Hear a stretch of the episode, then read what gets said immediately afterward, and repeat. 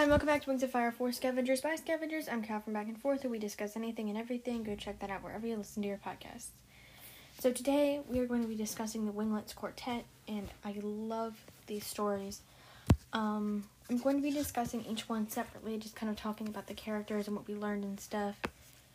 Um, so if you haven't read one of them, you can just skip that part, or you can keep on listening, whatever you want. But um, yeah, so let's get right into it.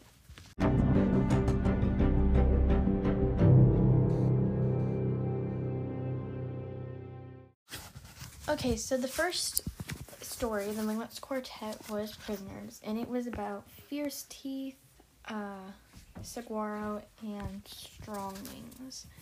So, Fierce Teeth, uh, great antagonist. I really like Fierce Teeth. I thought um, she was kind of funny in the fourth book where she was like arguing with everybody about how she should be the prophecy, and she was asking Starflight, "Are you dead? Very ill, perhaps." Like dying ill. anyway, but we get to learn more about Fierce Teeth and her connection with Strong Wings and all that. And I thought it was really cool. We got to learn all that and um, learn more about that and more about the Sandwing Saguaro, uh, which I really like that name. That's a great Sandwing name. Um, but she wanted to be the dragonette in the prophecy very badly, but she couldn't be because she was like, she wasn't born in the brightest night, so obviously she can't be in the prophecy. But, uh, and then Strong Wings always liked Fierce Teeth, was always trying to make her smile or laugh or do something nice for her. And he eventually found a way to do that by bringing her to the rainforest, and ever since then they've been basically inseparable and like a couple almost it was it was really cool and we got to learn a little more about uh, them. So that was the first one. Um, how would I rate this one? I would give this one like a, an eight out of ten. Um, probably, cause um, it was like good, but not like the uh, my not my favorite one. The next one is Assassin, and oh my gosh, I loved Assassin, but it's not my favorite. My favorite is actually just uh, Runaway. But anyway, Assassin was amazing.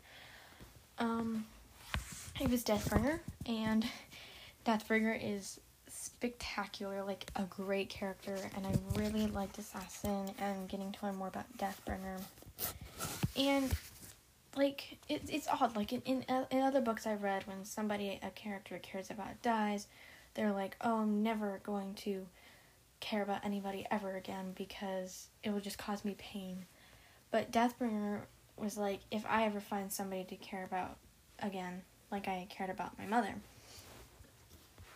then I will disobey laws and orders to protect them. And he found glory and anyway, I thought that was really cool. But um Deathbringer, yes, was trying to be an assassin and he got to go to the continent to kill um uh, Sea Wing General. I forgot her name, but uh, Major Sea Wing General. And in this story, we learn that the Mudwings used to be on Blister's side until the Mudwings were accused of killing the Sea Wing General, and they uh, broke off from Blister. In this book, also, we got to see more of Gill. Well, he's not crazy and mad. Um, so that was pretty cool. And then we also got to see more of Vengeance. So Vengeance was actually killed in the fourth book. He got thrown into lava, but he was the first Nightwing to get hit by Rainwing Venom and the first Nightwing to find out about Rainwing Venom. And his, um, I believe his brother was Slaughter, and to even be able to go on the mission, Deathbringer had to kill one or the other, and he assassinated Slaughter. So, got to see more of Vengeance and Morrowseer. Morrowseer turned up in both prisoners and assassin. He's such a big part of the tribe and a big part of the story. So, I mean, that's kind of to be expected. But anyway, Quick Strike, Deathbringer's mother, got killed, and he swore to himself to protect the next person he found to care about. And then he got an assignment to go kill General Six Claws, who we find out in this book is on Burnside. side. So then we move into Deserter.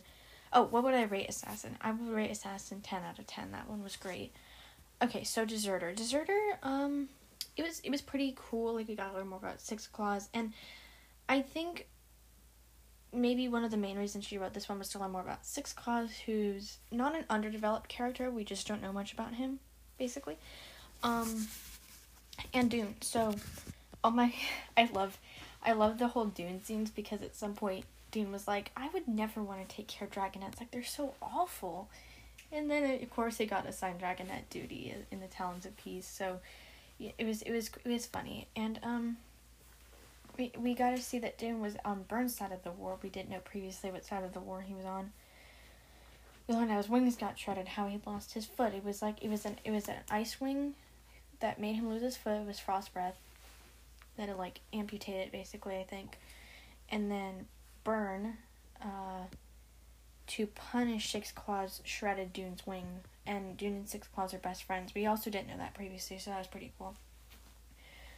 Um, in this book, also, we kind of got to explore more the death of Queen Oasis, how they came out. They had no idea how she got killed. There was just like a spear in her eye.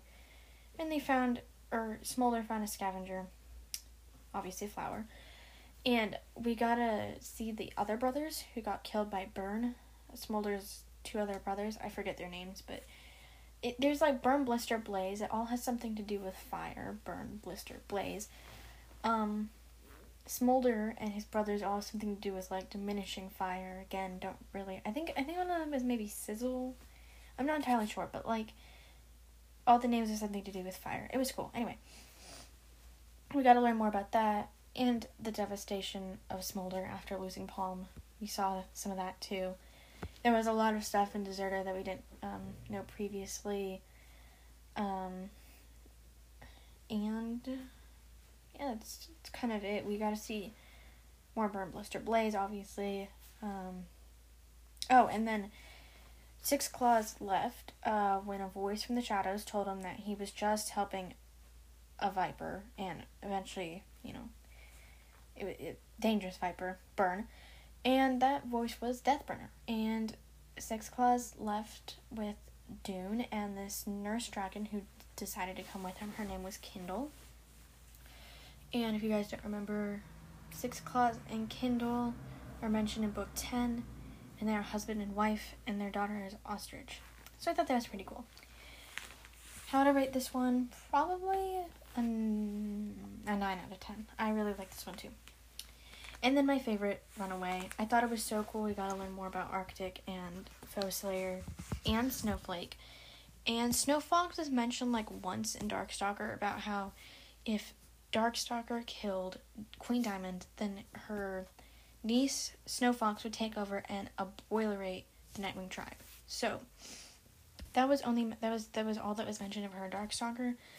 But I liked her character in um uh, Runaway because she was such a conniving dragon. I, I like conniving characters and um, somebody Snowflake could finally care about, like for real. And it was it was cool. She's a I can't really consider her an antagonist. I feel like Snowfox, Snowflake, and Arctic are kind of all antagonists in this book. But we got to see, um, because in Darkstalker there was like the prologue where Arctic gave Foeslayer the earring, and then chapter two, I think, we saw them in the Night Kingdom. But there was like nothing in between. So here we, we learn how they escaped. We learn how much magic, bad magic, Arctic used to make himself lose his soul. Um, he killed a bunch of dragons. Some of it was accidental, but you know, he was he became angry and angry, and he didn't want to go to the Night Kingdom, back to another disapproving tribe. So there was all this. Um, that eventually made him lose his soul. The only thing keeping his soul together was Foeslayer. But we got to see the the progression of how they fell in love, and then how Snowflake tried to stop them, and um, it was just really cool, and I really enjoyed it. Um, this one is definitely a ten out of ten. Of course, it's my favorite, and I really, really liked it. Um, the good thing about the Winglets Quartet is that if you have not read Darkstalker, because Runaway takes place right after the prologue of Darkstalker, if you buy the Winglets Quartet, the prologue is in the quartet um, as a preview to Darkstalker, but I think it's also on purpose so you can read the prologue and then run away. So, yeah, that's really all I have to say about the Winglets Quartet. Pretty short episode, but anyway.